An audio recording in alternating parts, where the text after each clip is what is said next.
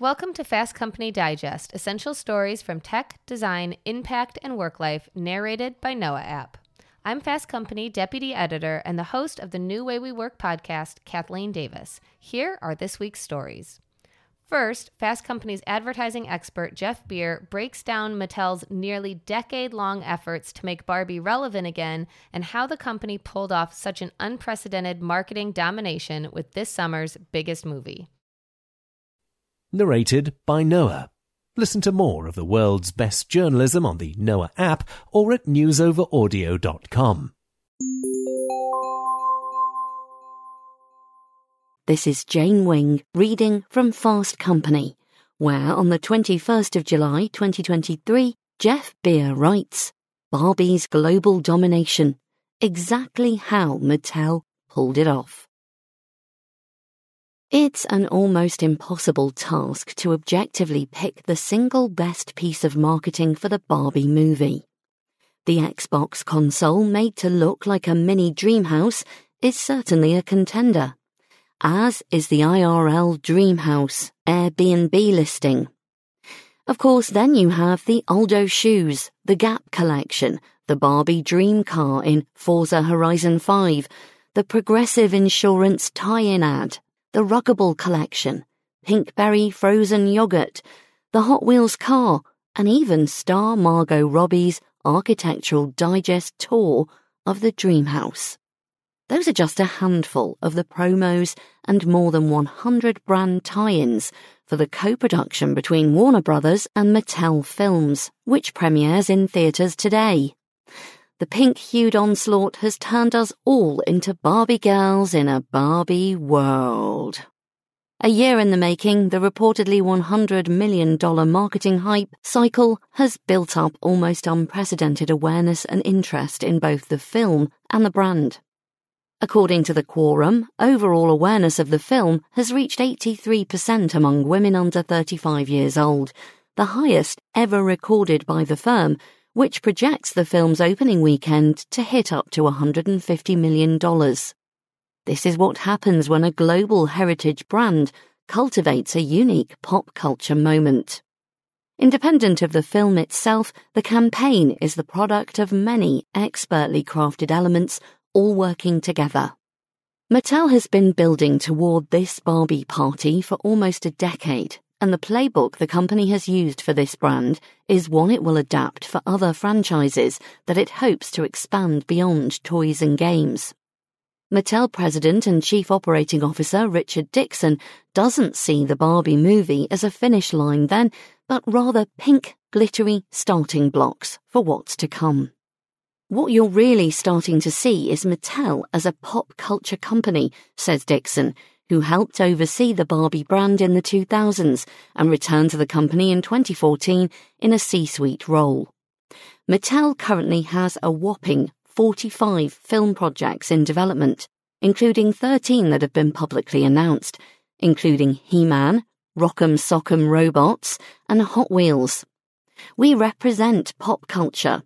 Our brands are a canvas for common conversations around pop culture we can express our brand's identity across multiple categories and experiences that bring it to life in meaningful ways. But Mattel's journey from iconic toy maker to pop culture juggernaut was far from guaranteed. In 2014, Mattel had a real Barbie problem.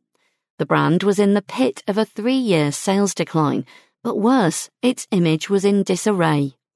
According to the company's research, Barbie was outdated and didn't reflect the diversity or image of modern girls. Just as importantly, they didn't communicate the image that their parents wanted to see. That's when Mattel really dug into the data to find out what was missing. Barbie was the company's crown jewel brand, and they needed to find a way to fix it. People weren't seeing her in the same way that we did, as aspirational and inspirational, says Dickson. The feedback that we got was that she wasn't a reflection of cultural relevance. She didn't look like the world that we live in. We were missing the mark. We took those insights and really re engineered everything. Barbie's resurgence can be traced back to that moment. It began with a new brand campaign led by a spot called Imagine the Possibilities. Created with agency BBDO San Francisco, it's a hidden camera style ad featuring young girls taking on adult jobs, such as being a veterinarian, a college professor, professional soccer coach, museum tour guide, and corporate business traveller. The hook? The story flips, and the confused and amused adults are replaced by Barbies, showing these girls just playing these imaginary roles. The ad went viral almost immediately, reframing the narrative around Barbie and unleashing a wave of nostalgic affection for the brand. The Washington Post declared it was the Barbie commercial you have to see. Dickson today calls it a reintroduction that we needed at that time, based on insights to reintroduce the value of Barbie play to parents. Soon after, Mattel launched Barbie dolls in different ethnicities with 24 different skin tones. Its fashionista line, released in early 2016, included three different body shapes original, curvy, and petite, with more than 20 different available eye colours and hairstyles. Barbie sales rebounded, growing by almost 16% that year. We moved from what I call being a brand that had a monologue with consumers to a brand that needed to have a dialogue, says Dickson. As a kid, Jenna Isken played with Barbies. Now, as a group director of experience at branding agency Siegel and Gale, she has a new appreciation for how Mattel turned things around. Barbie used to stand for a little plastic doll that nobody looked like, and now it stands for a universe of different people, looks, and occupations, says Isken, who says she now buys Barbie stuff for her daughter. It's this really interesting study of how they took the nugget of who this brand is and found ways to forge new, better relationships with its audience. Since the Barbie movie is a co production between Mattel and Warner Brothers, the toy company was deeply involved in all the film's marketing and led all its brand partnerships. Dickson calls the gradual partnership announcements, which grew to be a flurry of them leading up to the film, as candy in the road for fans. These partners that you're seeing across the board, they're not random. They've been a very calculated and precision based marketing execution, he says. It really is a constellation of ensuring that every age and every category has best in class partners where you can play Barbie. Brand strategy consultant Moshe Isakian says it's clear that these brand relationships were purposeful. A lot of these partnerships have been in the works for more than a year, some two years, and to think of integrating something like video gaming into this brand, down food avenues, and other really interesting product areas, all coming out at a pretty fast pace, really got my attention, says Isakian. Isken actually sees the brand partnership aspect of the film's marketing as the toughest needle to thread. Because you have to make sure that these brands come together in order to be authentic to the people you're trying to get excited in a way that makes sense for the brand, is protective of the brand, but also strengthening those relationships, says Isken. So I look at the Gap, for example. Who is it? What it represents? Clothing for all, promoting individuality, and that makes a lot of sense. Imagine the possibilities and all the product development around that same time were a result of a new Barbie playbook that Dickson says consists of four main elements.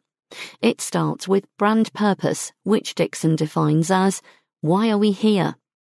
This exercise was a really important one for Barbie and for every one of our brands to really establish, he says. What made us great to begin with? And how do we start to personify our purpose through meaningful touchpoints and execution? Next is what the brand calls design led innovation. For Mattel, it means knowing their consumer better than anyone and the creativity that comes from that, and then exceeding expectations through the product that they ultimately create. The third element is cultural relevance. This plays a vital role in connecting brands and products with popular culture, and it drives demand. It can be everything from fun digital content to having the products reflect an ever wider variety of play possibility. Barbie's career sets, for example, have Barbie as a marine biologist, a chicken farmer, a teacher, a hockey player, and more. Oh, and Ken as a dog trainer. In April, the brand launched its first ever Barbie with Down syndrome after working with the National Down Syndrome Society. Finally, there's executional excellence. This is really an obvious one, says Dickson, but you can have great ideas, but if you can't execute, then it really doesn't mean anything to anyone. As Mattel has seen the success of this strategy play out over the past seven years, leading to this one massive pop cultural moment for Barbie, the company is hoping that it can adapt these principles to all of its properties. We recognise as a portfolio that the playbook was pioneered by Barbie, and it's now personified throughout our entire ecosystem, Dickson adds. I think it really represents the next chapter of growth for our portfolio. As much as Dickson and Mattel want to build out the Mattel portfolio across film and TV, there's a reason that Barbie is first in line. In addition to being the company's most important and enduring product line, Barbie was also the most logical adaptation to narrative storytelling, both due to its cultural presence and character based products. Rock'em Sock'em robots may be fun, but they're not Barbie. Isken says that she can see the potential for something like Hot Wheels, but for any brand looking to adapt and expand on its intellectual property, it's about understanding the size of and potential for that audience and then being willing to invest in creating a fandom. Make sure you're taking the time to do so much listening. You're looking for opportunities and areas for people in that audience to contribute, says Isken. Whatever you're creating, you're also finding the opportunities to pivot to show audiences that you're not just listening, but allowing it to have an impact on where you're going. Isaacian adds that the brand partnership aspect of the Barbie movie will have a broader impact. It's going to be hard to replicate on this scale, but the ideas of where you can plug into, I think, will inspire many other marketers to think more creatively about where they can go, he says. So far, the biggest lesson that Dickson and Mattel have learned from the Barbie movie experience is the importance of discomfort and taking calculated risks. To personify our brands in culture, particularly in content, we are working with the greatest creators and content in the world, says Dickson. Greta Gerwig is a genius. Margot Robbie is spectacular. We need to recognize that they do love the brand, that they're authentic about the brand we need, and ultimately let them play within that framework. In order for us to create breakthrough products, whether it's film, TV, or merchandising, we've got to stretch our own limitations. If the Barbie movie earns anywhere near its projected opening box office numbers, expect Mattel to sparkle like glitter across the culture for years to come. You were listening to Fast Company, where Jeff Beer writes Barbie's Global Domination exactly how Mattel pulled it off. This article was published on the 21st of July 2023 and was read by Jane Wing for Noa. Next, senior writer Mark Sullivan takes us inside the AI arms race with insider information from Apple, Meta, and Google on their advancements in AI research and development. He also explains the worrisome shortage of computing power needed to run large AI models. For Noa, this is Martin Buchanan reading from Fast Company, where on the 19th of July 2023, Mark Sullivan writes Apple, Meta, and Google are hot on OpenAI's trail. We're in the eighth month of the generative AI arms race, a flurry of activity that was kicked off by the release of OpenAI's ChatGPT in late 2022. While other big tech players like Meta and Google had for years been working on the large language models that power new AI chatbots, OpenAI was the first to understand that chatbots could achieve almost human like communication skills, when given huge amounts of training data scraped from the web and massive computing power. OpenAI showed those results not by publishing research papers, but by letting people see for themselves with ChatGPT, and the effect was thunderous. OpenAI's models came to be regarded as the state of the art, and rightly so. But after eight months in the limelight, OpenAI doesn't look nearly as unassailable as it did in April. A growing number of developers who rely on OpenAI's models have in recent weeks observed a decrease in the speed and accuracy of the model's output. OpenAI has denied that performance is degrading. This is almost certainly related to a dearth of available computing power for running the company's models. OpenAI, whose models run on Microsoft Azure servers, no longer enjoys the access to computing power that gave it its initial lead in the LLM race. A well placed source tells me that Microsoft executives, including Satya Nadella, now meet weekly with OpenAI to manage the server resources allocated to running the OpenAI LLMs. OpenAI is likely asking Microsoft for more GPU power, while Microsoft is no doubt asking OpenAI to find ways to economize. Microsoft is so concerned about the compute shortage that it has begun signing deals with smaller cloud startups to access more servers suited to AI. Meanwhile, Meta, Google, and Apple have just as much money, as well as their own chip designs, for AI work. And that's not the only problem now rearing up against OpenAI. Meta just released a new open source, free and available LLM called Llama 2 that may rival OpenAI's GPT 4 model. Apple is also now reportedly developing its own ChatGPT rival in hopes of catching up to OpenAI. More significantly, both Google and Meta have figured out how to let LLMs react to and output images and words. OpenAI said its latest model, GPT 4, would be multimodal, but so far its currency is words and computer code. To top things off, the FTC has become very curious about OpenAI's model development practices and business model.